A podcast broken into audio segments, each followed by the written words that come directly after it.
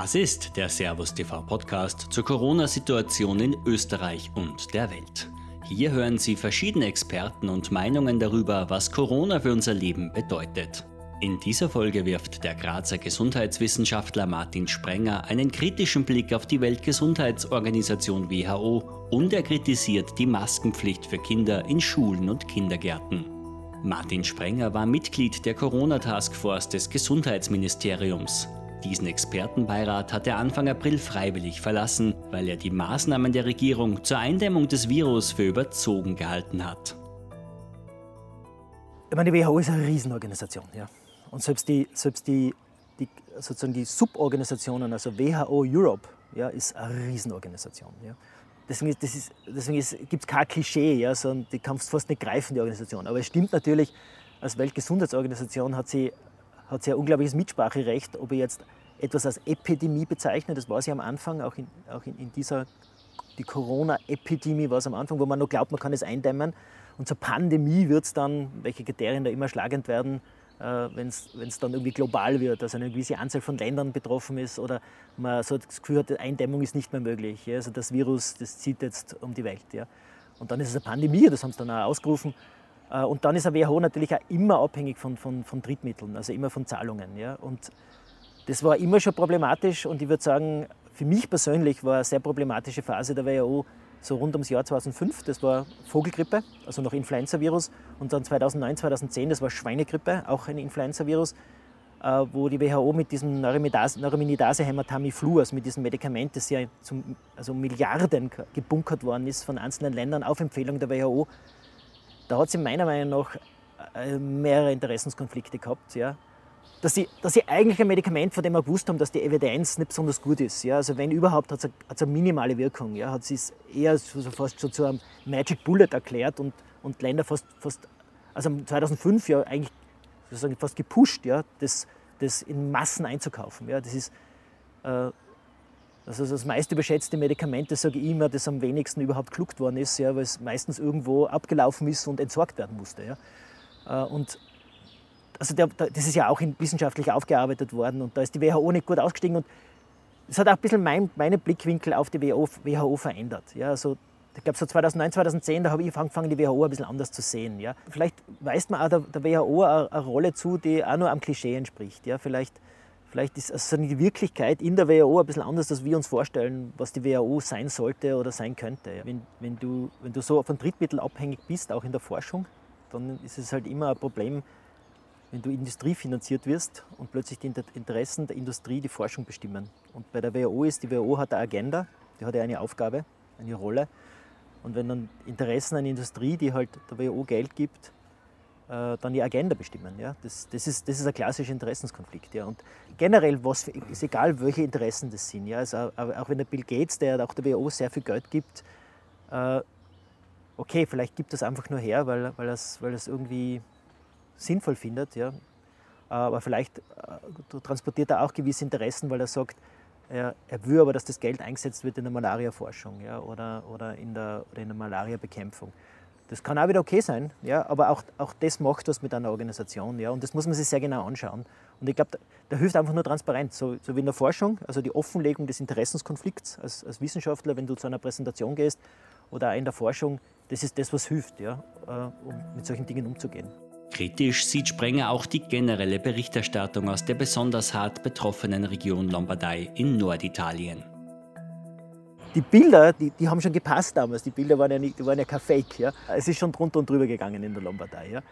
Aber wie es dann ruhig geworden ist und eigentlich die Notaufnahmen leer waren, hat man, waren die Kameras nachher nicht mehr dort. Ja. Es ist dann einfach nicht mehr spektakulär. Ja.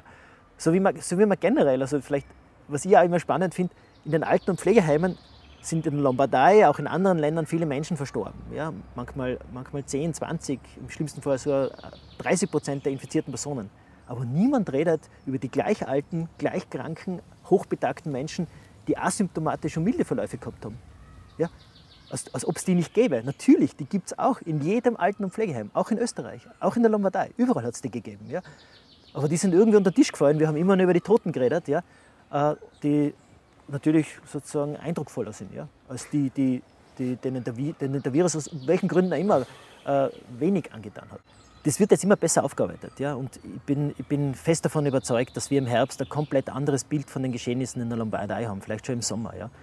Aber noch einmal, das, es ändert nichts auch an der Wucht des Infektionsgeschehens. Das war ja auch in der Lombardei, wie wir jetzt langsam immer besser verstehen, ja schon wochenlang wahrscheinlich unerkannt in der Bevölkerung. Ja? Und hat relativ rasch äh, äh, eine Population infiziert, die einfach sehr vulnerabel ist. Ja? Und, und dadurch sind dann diese sogenannten Dominoeffekte entstanden und viele, viele Dinge passiert. Ja? Also Lombardei, glaube ich, da sind wir schon alle irgendwie mitgegangen. Auch Leute, die selten die Zeitung schauen und nicht so viel Fernsehen schauen, haben das irgendwie mitgekriegt. Das war, du, du, hast, du bist dem nicht ausgekommen. Ja? Und dann natürlich mit den ersten Fällen in Österreich und auch mit, mit der Reaktion der Politik und auch der Sprache, die da verwendet worden ist, war dann, glaube ich, schon allen klar, da passiert jetzt was, das ist einzigartig, zumindest sowas haben wir in der Art noch nie erlebt oder die meisten von uns noch nie erlebt. Ja? Oder eigentlich eh, keiner noch erlebt, ja? einen richtigen vollen Lockdown. Ja? Und jeder war betroffen. Und ich glaube, umso wichtiger wäre es gewesen, dass man dann auch den richtigen Moment wieder erkennt, ja, wo, man, wo man eine Form von Deeskalation beginnt. Ja. Weil ja, es muss ja auch wieder danach irgendwie weitergehen. Du, kannst, du kann, musst ja dann die Ängste aus der Bevölkerung und die Ängste aus den Köpfen der Menschen wieder irgendwie rausbringen. Ja.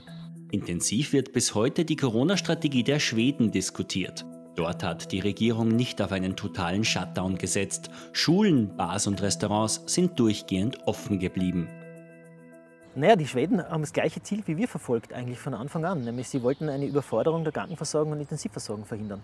Das war unser primäres Ziel, das war Schwedisch, in Schweden das primäre Ziel. Nur die sind konsequent bei diesem Ziel geblieben. Wir haben das Ziel erreicht gehabt, Ende März, fix erreicht gehabt. Es war allen, allen klar, die irgendwo sich mehr damit beschäftigt haben, also den Insidern sowieso. Und die Schweden haben das Ziel nicht verändert. Ob das jetzt gut oder schlecht war, das wird man nachträglich beurteilen können. Ja? Und dass daraus ein Ländermatch geworden ist, das finde ich absurd. Ja? Also das ist, äh, aber ich glaube, das geht, das geht nicht von den Schweden aus. Ja? Das geht eher von anderen Ländern aus. Ja? Österreich hat dann, hat dann das Ziel verändert. Ja? Also Österreich hat dann gesagt, okay, das erste Ziel ist erreicht, also Intensivversorgung, nicht einmal ansatzweise Überforderung. Ja? Und jetzt haben wir ein neues Ziel. Jetzt geht es um die Eliminierung des Virus ja? oder um, um die Senkung der Basisreproduktionszahl unter 1. Ja? Und äh, das haben die Schweden so nicht als Ziel formuliert. Die sind bei ihrem ersten Ziel geblieben. Ob das gut war oder schlecht, äh, sagen die Schweden selber. Das sehen wir in einem Jahr. Ich glaube, eine Gesellschaft besteht aus so vielen Facetten. Ja? Also rein absolute Sterbefälle zu vergleichen, das beschreibt doch keine Gesellschaft. Ja? Also jetzt kann man, selbst das Sterbegeschehen ist so komplex. Ja? Da geht es um Übersterblichkeit. Ja? Und krankheitsspezifische Sterblichkeit, dann äh, Sterblichkeit an, oder mit Covid-19. Ja? Also das sind ja alles Dinge, die sind ja nicht trivial. Ja? Aber da geht es ja auch um, um, ökonomische Geschichten, also um wirtschaftliche Geschichten und auch die sind, ich bin jetzt kein Ökonom, aber selbst die sind nicht trivial, das sind wahrscheinlich facettenreich Ende nie. Dann geht es um Geschichten der mentalen Gesundheit oder überhaupt, was Psyche in einer Gesellschaft macht oder Individuen. Ja? Da geht es um, um soziale Aspekte, Ungleichheit und solche Dinge. Ja? Also, äh, also das hört überhaupt nicht auf. Aber auf was man da alles schauen könnte, und das werden wir auch machen. Ja. Also da bin ich mir ganz, ganz sicher. Ja. Dafür sorgen schon die einzelnen Wissenschaften. Äh, und dann werden wir hoffentlich auch mehr Klarheit haben. Ja. Aber es geht nochmal, es geht nicht um ein Ländermatch. Ja. Ich glaube, es geht eher darum, dass man voneinander lernt, als irgendwie jetzt gegeneinander spielt. Ja. Dass es überhaupt keine Rückkehr mehr zum völlig normalen Leben, so wie vor der Corona-Krise geben wird, das schließt Martin Sprenger aus. Also das, niemals, niemals. Also es war jetzt schon, das waren jetzt schon zwei Monate, die sehr eindrücklich waren. Ja. Aber ich glaube, dass wir in, in, in, in, ein paar Jahren äh, darauf zurückblicken, wir immer auf ganz viele einschneidende Erlebnisse zurückblicken, auf den Tsunami damals oder, oder auf große Hungersnöte oder, oder andere Dinge, die uns auch, auch, die uns auch in Österreich betroffen haben. Ja. Gesellschaften verändern sich und, und Generationen wechseln, Sichtweisen wechseln, auch gesundheitliche Herausforderungen wechseln sich ab. Ja. Eins glaube ich schon, also wir können nicht so rasch zurück in die alte Gelassenheit. Also das, was wir gehabt haben vor vier Monaten noch, dieser, dieser laissez-faire-Umgang mit Viren, also dieses, äh, geben wir das kranke Kind zu den Großeltern oder in den Kindergarten äh, oder besuchen wir mit den kranken Kindern die, die Oma im Pflegeheim, das, was, wo kein Mensch darüber nachgedacht hat, das, glaube ich, sehen wir inzwischen anders. Die ethische Debatte in Österreich rund um das Sterben, also wie sehr man zum Beispiel das Leben aller Menschen zum Schutz von Risikogruppen einschränken darf oder soll, hält der Gesundheitswissenschaftler für heuchlerisch. Also das ist für mich eigentlich keine, keine wirklich ehrliche und offene Debatte über Sterben. Ja? Weil, ja, weil ja eigentlich nur Emotion gegen Emotion ausgespielt wird. Und Äh, da wäre es, jetzt wirklich interessant, auch, auch Stimmen zu hören aus anderen Disziplinen, die, die ihre Meinung dazu abgeben. Die können aus dem Bereich der Ethik kommen oder aus dem Bereich der Palliativmedizin oder sie können auch aus anderen Bereichen der Gesellschaft kommen. Prinzipiell hat da jeder Mitspracherecht. Aber ich glaube, wir sollen aufhören äh, mit dieser Heuchelei. Ja? Also, äh, ich glaube, wir müssen, das, wir müssen einmal anerkennen das Faktum, dass Menschen sterben. Ja? Und wir müssen anerkennen, dass jedes Leben lebenswert ist äh, und dass es nicht darum geht, ob jetzt nur ein 86-Jähriger hoffentlich noch äh, schöne Momente hat in seinem Leben äh, und, äh, und das gegeneinander aufwerten. Aber ich glaube, wenn wir wirklich über Sterben reden wollen, nachher müssen wir es ehrlich machen. Ja? Und davon sind wir noch meilenweit entfernt. Und ich glaube, wir hätten bei dieser Pandemie auch spätestens nach der, nach der, nach der Abwendung der wirklichen Bedrohung, und das war Ende März war das soweit, ja, hätten wir in einen, in einen für offenen Diskurs gehen sollen und solche Abwägungen auch einmal transparent zur Diskussion stellen. Das heißt noch nicht, dass das jetzt die Abwägung fertig ist, sondern einfach sagt, schaut her, wir, wir, wir, haben jetzt so oder so uns das angeschaut, äh, das und das sind jetzt die Möglichkeiten, die wir haben und wir, wir, tendieren, uns, wir tendieren dazu, uns dafür zu entscheiden. Aber in einer Pandemie wirst du immer Verlierer haben, immer. Und du wirst immer Tote haben, immer. Ja? Und du wirst immer Gewinner haben und immer einen Nutzen und einen, und einen Schaden haben. Also du musst, du musst immer abwägen. Ja? Und äh, ich finde, dieses Schwarz-Weiß-Denken finde ich, ist, ist die Katastrophe. Aber wir neigen in Österreich eben dazu, Dinge schwarz-weiß zu sehen. Wenn wir in Österreich, man kann jetzt mal für Österreich reden, was gelernt haben, ist, dass alle optimistischen Szenarien ständig positiv von der Wirklichkeit übertroffen worden sind. Ja? Also jede Modellierung, jede Modellierung in Österreich ist positiv kontrakariert worden. Seien wir doch froh. Ich glaube, jede Einschätzung ist positiv kontrakariert worden. Auch ich, ja?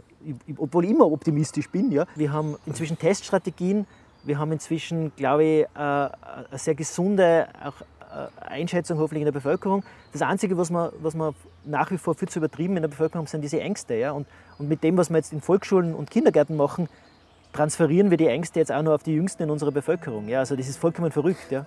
Für Martin Sprenger ist es deshalb an der Zeit, die Maskenpflicht für Kinder in Schulen und Kindergärten abzuschaffen.